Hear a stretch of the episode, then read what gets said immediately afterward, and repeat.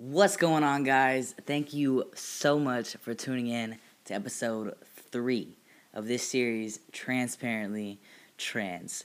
So, this episode, as you probably guessed by the title, is all about chest dysphoria. Now, this area is super touchy, and because of this, I'm gonna avoid using words like boobs and titties, air quotes, because it can be triggering to hear those words. And honestly, I'm kind of cringing even saying them. So we're just going to shy away from using those words. Just putting that out there as a little disclaimer before we get this episode started. So, without further ado, let's jump into it. Chest dysphoria. Chest dysphoria, also known as top dysphoria, is a term most often used to describe someone's discomfort with their chest and upper body, such as transmasculine individuals feeling top dysphoria because of their breasts being too big or their shoulders being too slender, or transfeminine people feeling top dysphoria at their lack of breast or masculine shoulders and arms.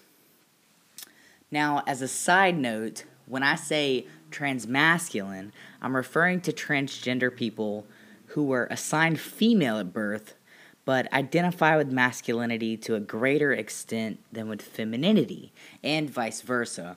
So, transfeminine refers to those assigned male at birth, but identify with femininity to a greater extent than with masculinity. So, what does chest dysphoria look like in day to day life? For a lot of trans men, including myself, Chest dysphoria is one of the biggest issues for us. It's seemingly unavoidable, and unless you are just blessed with a really small chest, it's hard to ignore. I know that when I look in the mirror, even if I'm binding, I still feel uncomfortable. If I had to describe it for you on a mental level, it's like looking in the mirror and seeing two lumps of fat that just don't belong to me, which essentially is true. But really, I think the biggest part of dysphoria comes from the fact that you know there's not much you can do about it. Yes, binding is an option, but that's temporary and can honestly sometimes be really painful. So, really, the only permanent solution is top surgery. The hard truth is that when it comes down to it, no matter how much weight you lose or how much you try to develop your chest naturally, some guys are just genetically inclined to have more breast tissue and higher estrogen levels. And this goes for cis guys too. Let's face it, I mean, as bad as you might want to, you can't just rip your chest off or grab a knife and cut them off yourself. And please, God, don't try it. So that brings us to binding. What is binding? Binding is the act of flattening breasts by the use of constrictive materials. The term also refers to the material used in this act.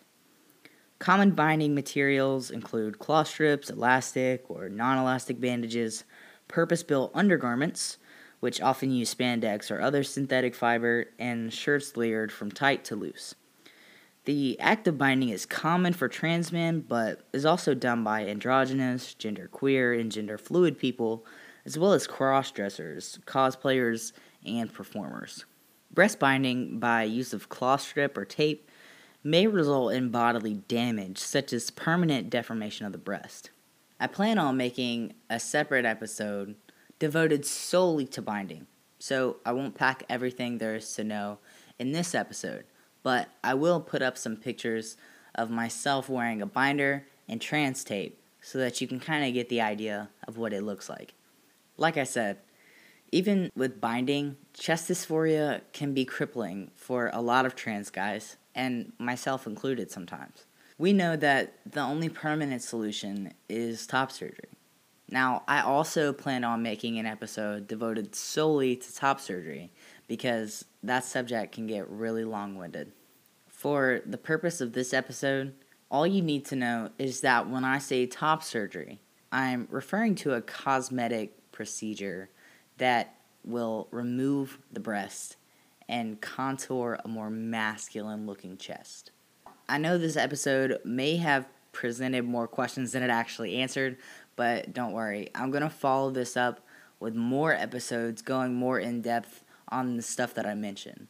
Before I go, I just want to let you guys know that I'm going to be changing some things up. So, I want to get on a set schedule for these episodes and just for putting up more content in general. So, I've decided that I'm going to put out an episode from this series or a video on YouTube once every single week. Now, this is a really big commitment for me because I do have a job that requires me to travel and even though I love it, it can be really really time consuming. So, I really have to put time aside and kind of devote all of my free time to putting out content and making sure that it's awesome for you guys. So I really want to make that promise and I want to stick to it. So be on the lookout for more content more often. I'm super excited to be putting out more content. And as always, if you guys have any questions or comments, please feel free to comment it or DM me and just let me know. I mean, I'm completely an open book, and I actually love being asked questions, especially in regards to my transition. I know that a lot of people can be really hesitant because they don't want to offend or they don't know if it's okay to ask me stuff. But even if it is offensive, I really enjoy getting questions, and I have no problem letting you know that, hey, that might be kind of offensive. So, anyways, if you guys like this episode, be sure to like it Make sure you subscribe, and I'll catch you guys in the next one.